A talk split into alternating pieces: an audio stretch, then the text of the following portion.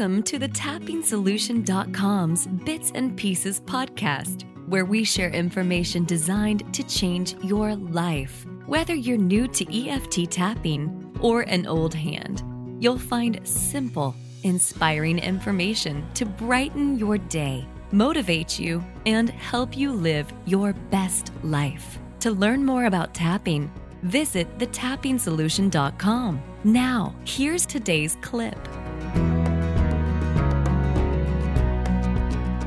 Hi there. In today's podcast, we have a fantastic clip from my sister Jessica's Hay House radio show. I hope you enjoy the clip.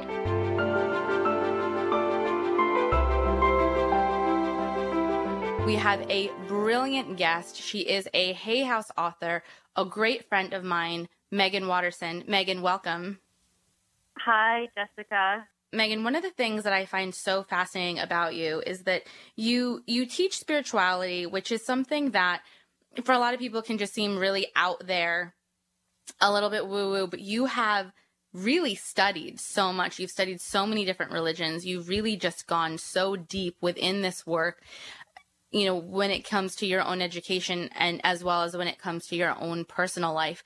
For those who are new to your work, can you tell us a little bit about your journey and you know, again, like you're I know it's not about the credentials, but man, Meggan, they're impressive. it was it was really that I uh, you know, I was one of those precocious kids that just couldn't stop asking questions and I, I'm somewhat of an idiot savant. Um, I told your brother that uh, once, and he laughed. But it's really, I'm serious. Like I, I have passion in faith for the divine, and especially for stories and icons and images of the divine feminine. Because um, for me, from a very young age, I was fascinated to know, well, you know, if if God is made in our image and we are male and female, masculine and feminine, where are the stories and images and ideas of the divine feminine? Because to me, as a little girl, they were they were very they were very missing and they were very much wanted. I wanted to hear and to know the stories. So I pretty much just from a young age set off on this path of gathering as much information as I could about the divine feminine, and that took me to study world religions at Harvard, and then it took me to study go back to Christianity um, and study, go to seminary, which is basically where you where you go if you want to become a minister. Um, but I I wasn't I wasn't there to become ordained. I was there really to understand how I can just as you were just as you were mention, mentioning at the introduction, how can I discern between a voice of fear and what might be the voice of my soul? You know what I, what I began to to understand is the soul voice. Mm. And for me, that is the practice. So the divine feminine is, of course, you know, the stories of Mary Magdalene or the Virgin Mary, or in other traditions, um, the goddess Isis or the goddess Kali Ma, the, the green Tibetan goddess Tara. You know, there's there's an endless myriad amount of incredible stories of the divine feminine um, in fierce and compassionate and loving forms um, all over the world and throughout all time. So I found all of that. But then what what I began to understand was that the practice, the contemplative practice of going inward, is itself a practice of it's a divine feminine. It's it's an attribute. It's a feminine attribute to be able to be vulnerable enough to stop and say, I have no freaking clue what's going on in my life. I have no idea how to make this thing that just happened to me make sense, or I have no idea how to forgive this person who just wronged me, whatever it might be. But it's a it's an, a powerful act of vulnerability to stop and say, I don't know the way. I don't know the answer, but I know I'm going. I know I contain it. I know that I can find it within. Mm-hmm. And so that's the contemplative practice, um, which are considered, you know, to be inward, um, inward explorations, you know, going within, and that's part of the tradition that I was craving the most. That's a part of the divine feminine is this courageous act of going inward and connecting to what you know I I have developed in my soul voice meditation as as like a heart, a heart center, whatever that might look like, you know, whatever that sanctuary might be for for anyone who goes inward, and then really connecting to you might call it spirit right. or soul or just the truth, you know, of of who we are and what we really want, which is you were. It can get more and more difficult as we get older to discern that truth because we we have more people that we want to love us. You know, we have more people that we don't want to disappoint.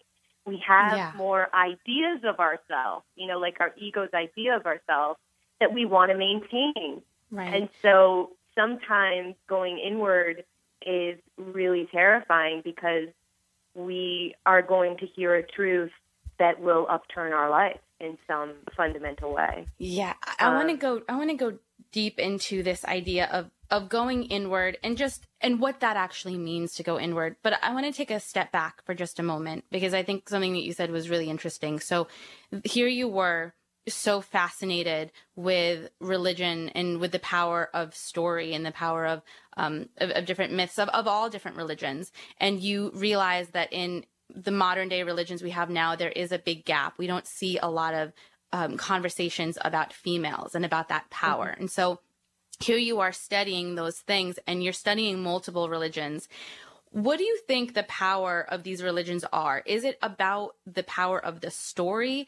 How do stories impact us? And did you find any similarities as you went deep into studying all these different religions yes i think there's a huge impact on our i think i think our ideas of the divine really then limit or or kind of frame what we can expect and allow for ourselves in our own lives. So I think there's a direct connection between our ideas of the divine and then the status of women. You know, for me, I was deeply disturbed, as we all are, you know, that that there is such a disparity between the way women are treated and um, and that's the world over.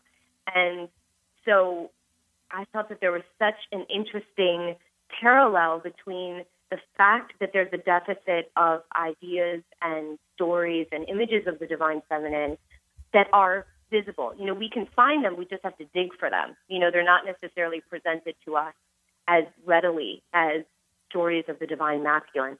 And and we need both. Mm-hmm. All of us, male and female. We need both to feel whole and to feel healthy. And a part of what these stories of the divine feminine do, for example, for a little girl, is allow her to say, I my body, this being female, this is also sacred. This is also divine. And it does it in a nonverbal way, you know, to, for example, hear a story of um, the the goddess Kali basically being called upon by all of the Hindu gods when they had made such a mess uh, and all the demons were running rampant they called on Kali. Kali was the ultimate force of love that could right this imbalance that had been created by all the male gods. And, you know, for a little girl to come across that story without ever there being needing to be a direct correlation, she understands in a very nonverbal way that the feminine has purpose, has divine purpose in this world as well. That that balance is important, you know, and and seeing her masculine attributes and her feminine attributes are very important. But even more so, you know, these these seeing images of a female divine form reminds us in this you know human female body that we are that we're sacred. And what I mean by that is that we inherently have worth. We inherently have worth. We don't have to prove it you know, we don't have to look a certain way or uh, do something for someone in order to feel like we are worthy. You know, our our worth is inherent and and is intrinsic, mm-hmm. and that that that aspect of you know coming across all of those stories in the various religious traditions made me you know i had to embody that truth as well i had to look at the way that those in you know the the lack the deficit of those images had impacted me and you know had to go through the process of really integrating all of that wisdom that that that the female body is holy, is sacred. Yeah. And you mentioned before that this isn't just something that can benefit women, but this is having these stories of of the power of the divine feminine is just as important for men. Oh, How, oh, absolutely. So tell me a little bit about that for, you know, the, the men who are listening to the show now. What's it mean for them to begin to explore more this idea of the divine feminine within themselves? So when I say divine feminine, because we've talked a lot about how it correlates to the female and feminine images, you know, within world religions throughout time, but it is also those feminine aspects that exist within all of us, male or female. So within men, the, the, the divine feminine within them are those attributes of compassion, of unconditional love, of being able to let love reach where it has never been before. So that love that they're, you know, ex, you know, extending outward towards their other friends, towards their family, towards, you know, the world around them, it's that effort of being able to turn that love inward and to allow that love to go within and reach those dark places within themselves that have never experienced love. That's the feminine. That's the power of the feminine because there's a there's a holding capacity. The, the feminine wants to connect. The feminine wants to hold fear space. And so the feminine can can reach um, the the the parable or metaphor that I that I always love to, to use is the the parable of Mary Magdalene being there at the tomb um, when when Jesus you know she goes and she rolls away the or no the stone's been rolled away. She didn't roll it away. The key lady. Um, and and Jesus' body isn't there. And you know but she's there by herself you know, I've always sort of thought to myself, where the hell were all the other disciples? You know, where are the guys? And I like to think of it not as literally, like you can think of it historically, that this woman, this historical woman who did exist, Mary Magdalene, was there at the tomb. And also you can see it metaphorically, meaning the feminine is that which is there when everything feels dead, when everyone else has left, when no one else is there, when it is completely dark she is there. She is wanting to look after his body, knowing that the body is sacred. She's there where love hasn't extended yet in this story, you know, in, in the death, in the real death, and in the body, the corporal.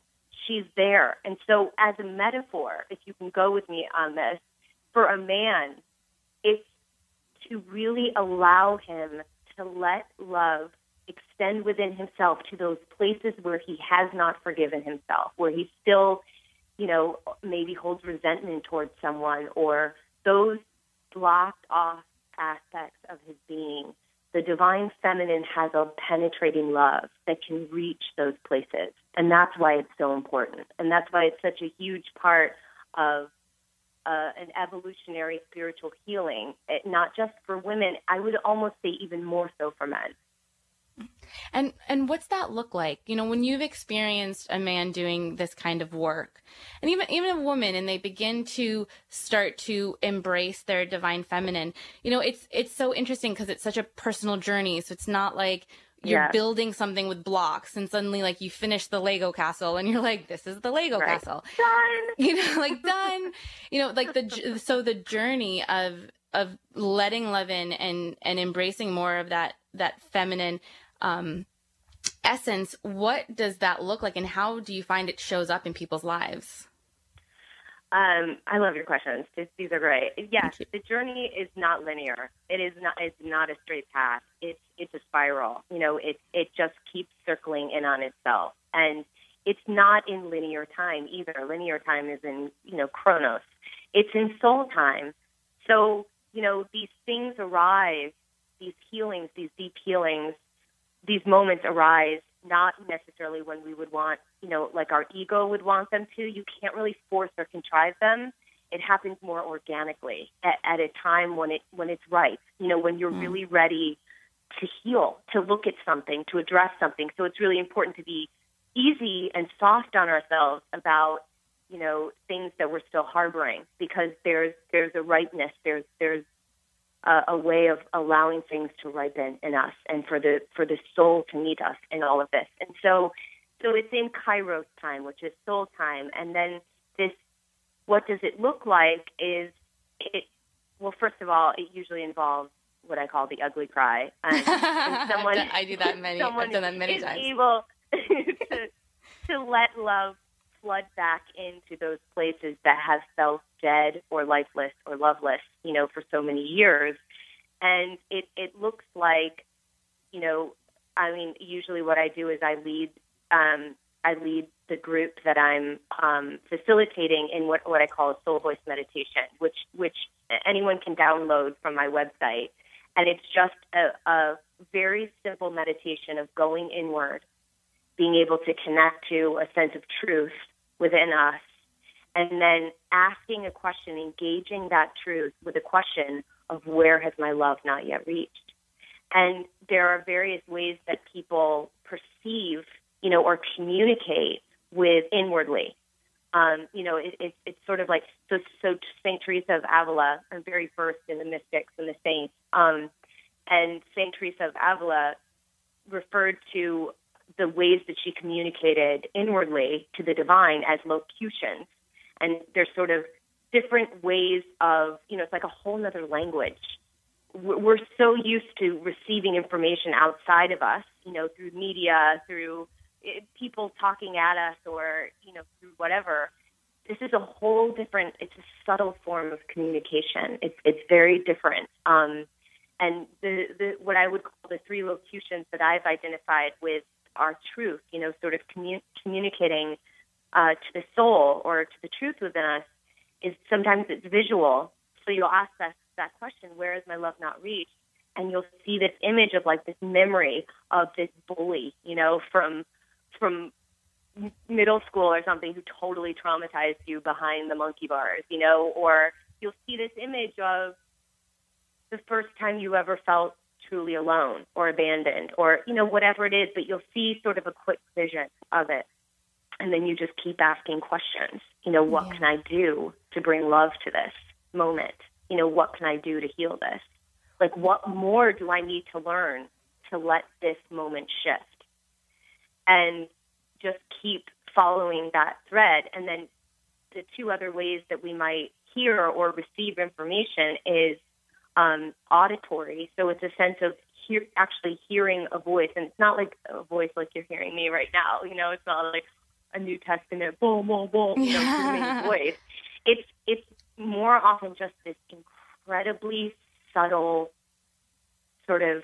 Um, remember the, those magic eight balls with yeah. like the messages that appear up? Yeah, in like that soupy dark water. It's kind of like that. It's right. like that the image, the the words just sort of appear, and you you just intuit them. You know it, you know, and it's in it's in a sense uh, a hearing hearing a voice, the truest voice within you, and you know the the discernment is a really huge factor because the voice of fear is going to be really loud and like a, a used car salesman. You know, it's going to be wanting to convince you. It's going to be, you know, but the way to identify the voice of fear is that the fear works on the linear timetable that which is not soul time. And right. so fear is going to come from this place of like pressure and constriction and like it has to happen now. And if it doesn't happen then this and you know, over time fear becomes so easy to recognize.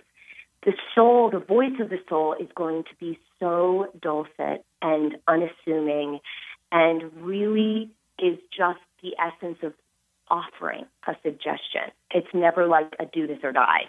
You know, yes, you don't much. have that internal pressure. There, no. it, it, just even the thought it's of it tends to give you, you. You can feel it in your physical body. You can feel when you get that message. It's a message that doesn't make you clench up, but really lets your whole body exactly. relax. Exactly, it makes yeah. you stand and it gives you calm, even if the message you hear totally freaks you out. You know, on right. a ego level, it still comes with with the presence of a calm. And then the last way is, you know, there can be just it's sensate. It's just the that you can communicate with your truth by just receiving pure emotion. So you ask a question and then you receive the answer in just emotion that might flood through you. Like sometimes we're very obsessed with knowing the story connected to something or sometimes all we need to allow love to reach where it's never been before or to heal from something is just to freaking cry, you know, or just yeah. to release some sort of resentment or some sort of, you know, and and so sometimes our truth just needs to come out as pure emotion, just raw, pure emotion that we've held in for whatever reason.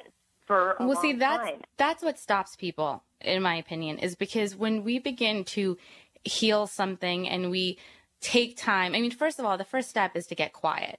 You know, the first yeah. step is to not be running around, to give yourself a moment to be with yourself. And I think a lot of people become scared of that because they are nervous that when they really sit down and reflect, they're scared of what they're going to find. Oh yeah. And and a lot yeah. of times they do, they find things. I still find things that are just scary and yucky and I and I don't want to deal with them. but the difference is and it's something that I've learned from from tapping and also from a lot of your work you know your events are called reveal and what I mm-hmm. see you encouraging people to do is to reveal the parts of yourself that you are ashamed of, that you don't yeah. love, that need the light. And the moment that you do that, it's it's you you shine the light. Suddenly that secret doesn't hold you down anymore and you can exactly.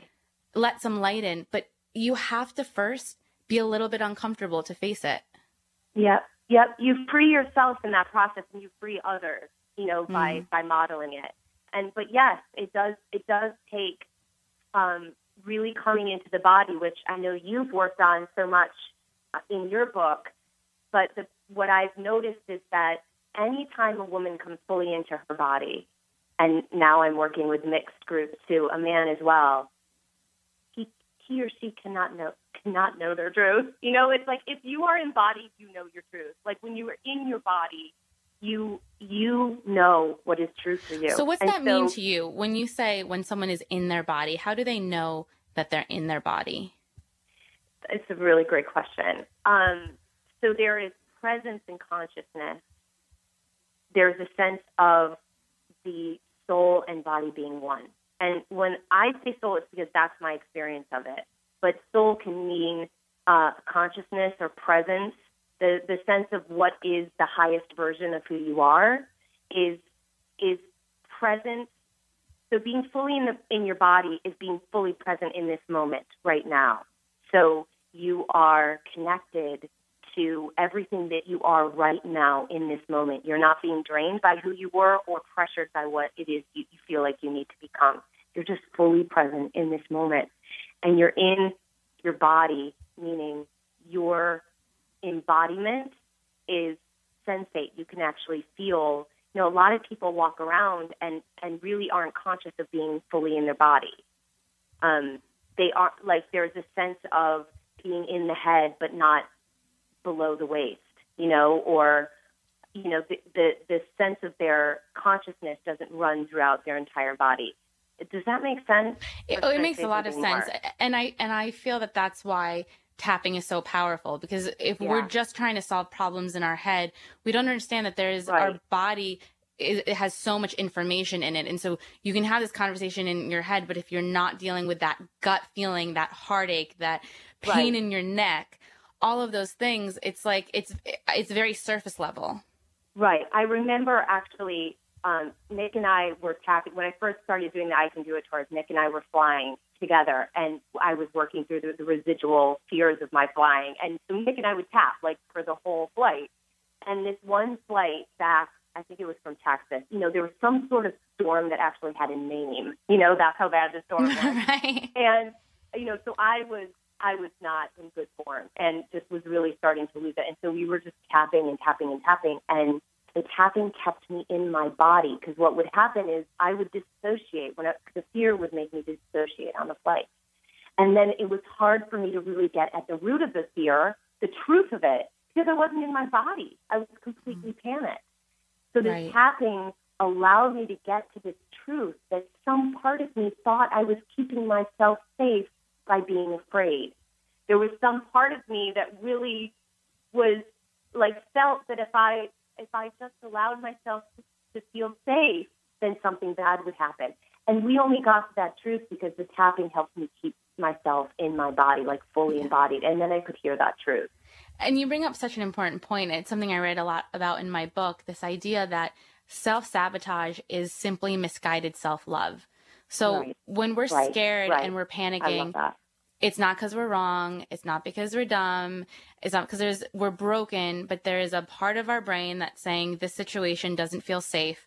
So let me panic and To take care of myself. to try to take care of myself which a panic you know if you see a rattlesnake you should panic that that experience that physical of experience of panic is really appropriate if you're going through some change you know right now i'm going through a lot of transitions and the new moon was a few days ago and i was setting intentions and i just set the intention that every day um, i have to get back and i'm going to admit that i got off my tapping practice i was tapping like a few times a week but i wasn't doing it every day Yeah. and I just knew that if I was going to survive any of these changes and if I was going to make decisions that were the best for me, the only way I could make these decisions is if I knew that I was making a decision with my heart and not my head because my head Right. easily gets scared and then I and then you do what you think is safe uh, and and it goes back to what we said in the beginning you go back to what do people expect of you what's appropriate Right. what should you do right. instead of instead of hearing that voice about what's right for you but What's it's a true. it's it's so important for us to create a daily practice around this Absolutely. I, I couldn't emphasize that enough. I mean, that is the most important thing because this, I mean, to me, this is the work. You know, th- this is the spiritual practice is staying loyal to that truth within us, within us. Mm-hmm. And all of us sort of find different modes and mediums to get there. But tapping, or, you know, for me, I do tapping and I do the soul voice meditation. That's my spiritual practice is the soul voice meditation, vowing to meet with this voice of truth within me every single day at some point in some way, nodding to that truth within me and saying, You lead the way. and people can grab that on megganwatterson.com right Yep. two g's two t's Double G, double T. double g double t so i would love to take uh, a live caller meggan if you're up for it That'd be great. Yep. so um i'd love to talk let's talk to tanya from san francisco hi tanya how are you Oh, hi. so good to hear from you but before we answer I your mean, question More like you first. Oh. Well, Ta Tanya, I have to ask you first before we go into your question. Any big Yeah. aha moments yet? well, it's funny because I'm studying for my my theology Buddhism final today while I was listening. Wow. And, uh, yeah. And I was really excited to hear that she's looking into the divine feminine. I really love that because I think it's important to know that too. I mean, like I was just creating a law of attraction class to encompass like all the teachings from all the masters because it's important to get the big picture. And I like that she's doing it from a female perspective. Absolutely, And yes. So- and yeah, like I really resonated with a lot of things she was saying because, like, I, I'm, I'm, I was diagnosed with PTSD because my mother and I escaped my, my abusive father from Lebanon, and because of that, I've been feeling very dissociated. So I'm not, I know I'm not fully present in my body at all, and I can feel it because, like, it's very disorienting. So I mean, like what she was saying, it makes sense because I have a hard time like going in my body to receive messages, and like I'm having a hard time distinguishing the voice of my intuition with the voice of my fear. So I mean, like I really resonated with what she was saying because like those are the challenges I'm going through right now, among a few others. but yeah, So, Um, uh, so, and well, we can support you more with that. And do you have a, a specific question? yes. I mean, I've been having a really hard time loving and accepting myself. I mean, as everyone on human on in Earth. On Earth? yeah, like once we come here, we get really messed up. But, um, yeah, it's just like I really don't know how to let myself off the hook, and I'm really hard on myself. you know, I'm so happy that you called in. So there's, I know that there's so many people that relate to this. They have that, that idea of they just have a hard time letting themselves off the hook. What a Yeah. perfect way to say it. Um, before we can definitely do some tapping, which I would love to do, but Meggan, I'd love love to to hear that from you, hear some of your insights. Well, we were mentioning before that the one of the most important aspects in this whole journey is to make sure that we have some sort of daily practice. You know, something that we're committing to that helps us be able to connect to what's true. And, you know, for me to go deeper, to go further, what's true is that the essence of who I am is divine love. That's the essence. That's the truth. I am divine love incarnate. That's the truth, and that's what I see in each soul that I encounter is that we are divine love. And we stray, you know, as you said, for many different reasons because of circumstances, things that happen to us. There are so many reasons why we stray from that truth. But the the only way through is to create a practice that allows you to touch and to know that truth, like to somehow taste it, be a part of it, enter into that truth daily, whether it's tapping that you commit to or or doing some form of meditation that allows you to really remember that you are loved. So so then being loved is is spontaneous and immediate and innate because you remember that that's actually the truth of who you are. So yeah, I seem, to, I seem to have trouble remembering that. well, you know what? But, but, that goes right back to what Meggan is saying, yeah. which is the power of a daily practice. Because, yeah, girl, we all have trouble remembering that. That's why we're doing. Yeah. That's why we're all here.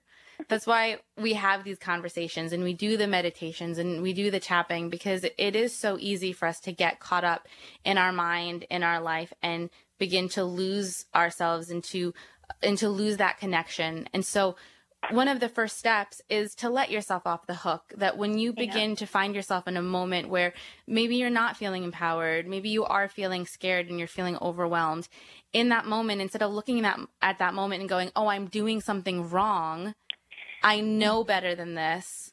You are allowed to address yourself with more love and compassion. It's like when you are dealing with a child and that child is scared and is misbehaving if you yell at the child and tell the child they're doing something wrong, progress is never made from that state. And yeah. yet it tends to be the first reaction we have when we feel like we've done something wrong or we feel like we're not yeah. being our best. And yeah. so it's so powerful to let yourself off the hook. And we can do a quick, quick tapping round, Tanya, if you'd be willing to repeat after me. And Meggan, feel to. free to tap along too. And um, we'll we'll all do a, few rounds. So for those who are new to tapping, what we're going to do here is we're going to tap on the acupressure points and we're going to begin by just saying how we feel. This is this isn't about going to the positive because right now you are having an experience that's creating a physical reaction. We want to honor that experience, honor that thought in the mind that's triggering that physical experience. We t- we bring up that thought in the mind, we tap on the acupressure points. It sends a calming signal from your body to your brain, letting your brain know that even though you're not letting yourself off the hook, even though you're having a hard time, it's safe in this moment for to begin to relax. And when we can begin to relax in the midst of what we're going through, that is when we have those moments where we become resourceful and creative and we begin to be able to tap into our inner wisdom because we've quieted that noise. In order to do that, you need to give that noise a voice to begin with. So we're going to start tapping on the side of the hand. For those of you who are new, you can go to the tappingsolution.com and see where all the acupressure points are, or just guess and follow along. It's a very forgiving um, process. So, Tanya, real quick, when you think about this concept of not letting yourself off the hook, being mm-hmm. hard on yourself, that pressure, do you feel that in any specific part of your body? Well, I don't know if it's specific, but like a general area, like yeah, between the chest and the stomach area, somewhere around that part. I okay. Think. And can you give it a number on a scale of one to ten? 10 or like 11. it's a 10 or an 11. Okay. And everyone that's listening, I want you to do the same thing. If you think about the pressure you're going through, how hard you are on yourself, the anxiety, where are you feeling it in your body? Is it your back? Is it your stomach? Is it your head? Give it a number. Write that number down because then we're going to check in with that. So tapping on the side of the hand, Tanya, repeat after me. Even though I am so hard on myself, even though I'm so hard on myself, and I just can't change, I just can't change. I deeply and completely love and accept myself. I deeply and completely love and accept myself. Even though I feel like I need to be hard on myself. Even though I feel I need to be hard on myself. I accept myself and how I feel. I accept myself and how I feel. Even though I have this pattern of being so hard on myself. Even though I have this pattern of being really hard on myself. I deeply and completely love and accept myself. I deeply and completely love and accept myself. Eyebrow point, I'm so hard on myself. I'm so hard on myself. Side of the eye, I can't help it. I can't help it. Under the eye, I'm so hard on myself. I'm so hard on myself Under the nose, because of all this fear. because of all this fear. Chin, I need to be hard on myself. I need to be hard on myself. Collarbone, it's how I protect myself. It's how I protect myself Under the arm, because I've been through so much. because I've been through so much. Top of the head, and I don't want to go through that again. I don't want to go through that again. Eyebrow, so I think I need to be perfect. I think I need to be perfect Side of the eye, because maybe if I was perfect, because maybe if I was perfect, under the eye, this wouldn't have happened. this wouldn't have happened. Under the nose, so I'm so hard on myself. So I am so hard on myself, Chin, beating myself up. beating myself up. Collarbone, I'm just trying to help myself. I'm just trying to help myself, Under the arm, but it isn't working. but it isn't working. Top of the head, and I'm so tired. I am so tired. Eyebrow, I'm so tired of being hard on myself. I am so tired of being hard on myself. Side of the eye, I'm tired of this critical voice. I am tired of this critical voice. Under the eye, and I'm tired of fighting with this critical voice. I'm tired of fighting with this critical voice. Under the nose, maybe I don't need to fight this voice. Maybe I don't need to fight this voice. Chin, this voice is here. This voice is here, Collarbone, and that's okay. and that's okay. Under the arm, I choose what to believe. I choose what to believe. Top of the head, I can hear this voice. I can hear this voice, Eyebrow, and then I can choose what's true for me. and I can choose what's true for me. Side of the eye, I can honor this voice. I can honor this voice. Under the eye, I can thank this voice. I can thank this voice Under the nose, because it was just trying to keep me safe. because it was just trying to keep me safe. Chin, and right now and right here. And right now and right here, Collarbone, I am safe. I am safe. Under the arm, it's safe for me to relax. It's safe for me to relax. Top of the head, it's safe for me not to have all the answers. It's safe for me not to have all the answers. Eyebrow, it's safe to make mistakes. It's safe to make mistakes. Side of the eye, and it's safe to take a step forward. It's safe for me to take a step forward. Under the eye, right now and right here.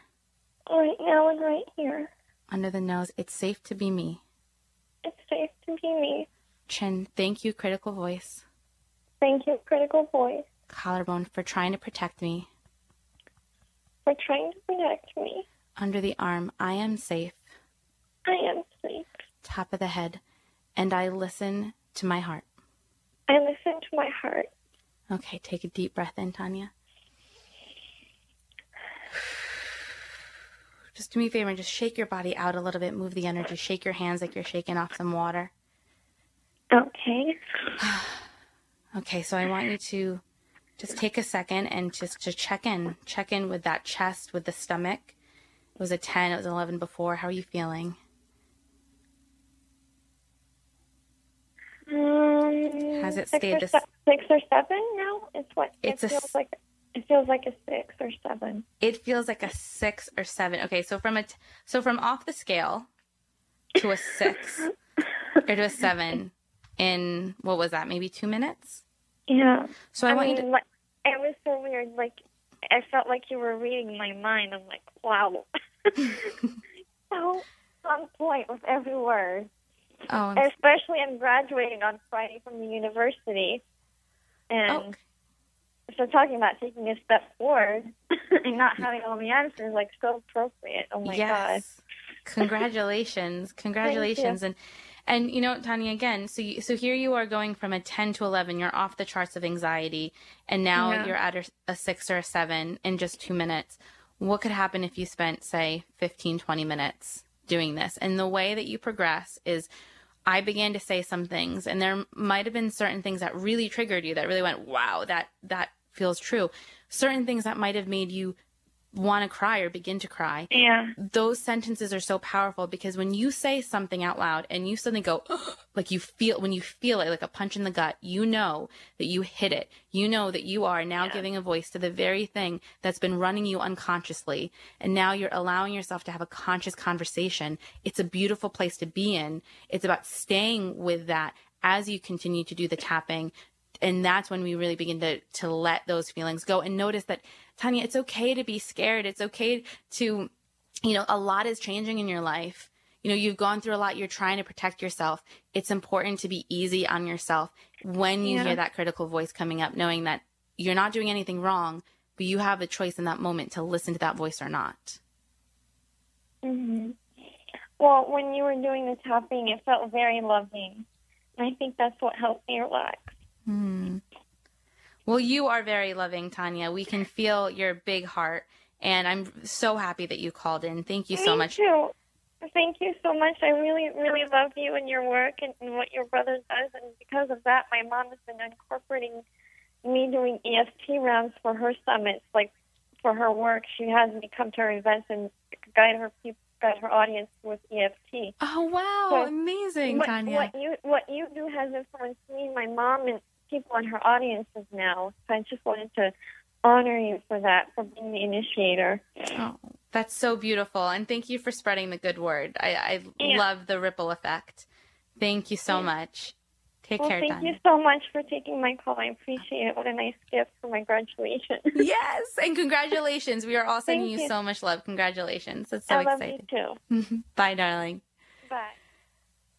Meggan, how are you feeling? Well, I just it, that was really it was so gorgeous, and the the statement that sort of came to me as we were running the the while we were doing the tapping was just that tapping really facilitates the energy of forgiveness. Hmm. That's what it felt like. It was this, you know, this way to bring about because I could feel it happening in me as I could feel it happening in her, and this this wave of forgiveness for not being where we think we're supposed to be, but just right where we are. And then it's like, oh, right, okay, this is where I am. So, like, okay, Yeah, absolutely. It's just that I think it's the most powerful force in the world is this energy of forgiveness. It's gorgeous.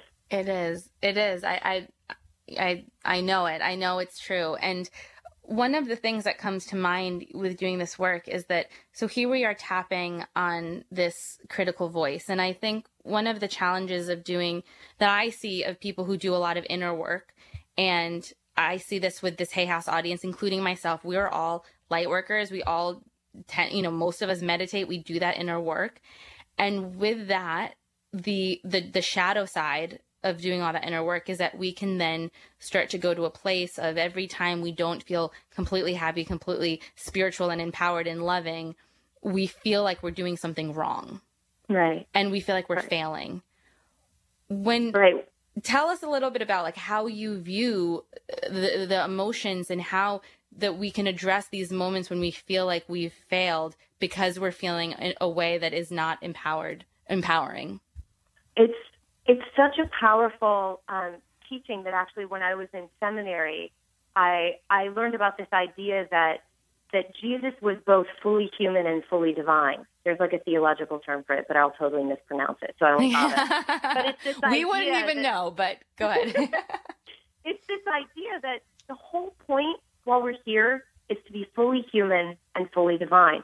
And what we what, what you're talking about is like how we anchor so much in being divine. You know, we love when we're like radiating light and love and everything is just like, you know, white angel feathers and roses and oh and then especially for us, especially for the light workers, it can be so hard when we're in the muck that actually helps us become more light, you know?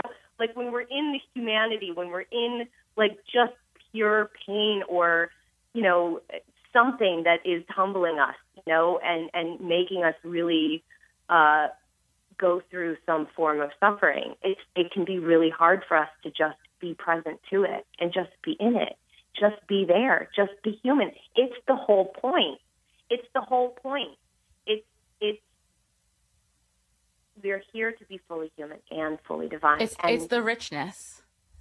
Yes, it's where you know the theme has been today. Where can we let our love reach where it has never been before? And you know, for me, in my experience, it's in my humanity. You know, it's in those it's in those moments where I feel like I've made some big mistake or where I feel like I've somehow wronged someone or done something that I regret.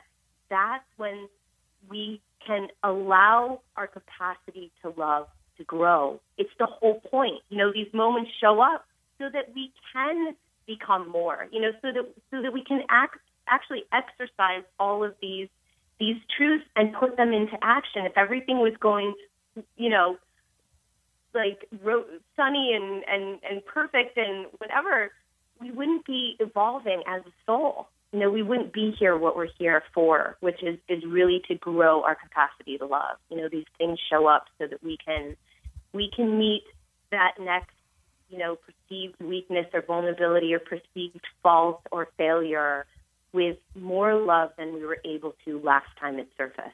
You know, mm. it's not that this stuff isn't going to keep coming up. It is. It's the whole point.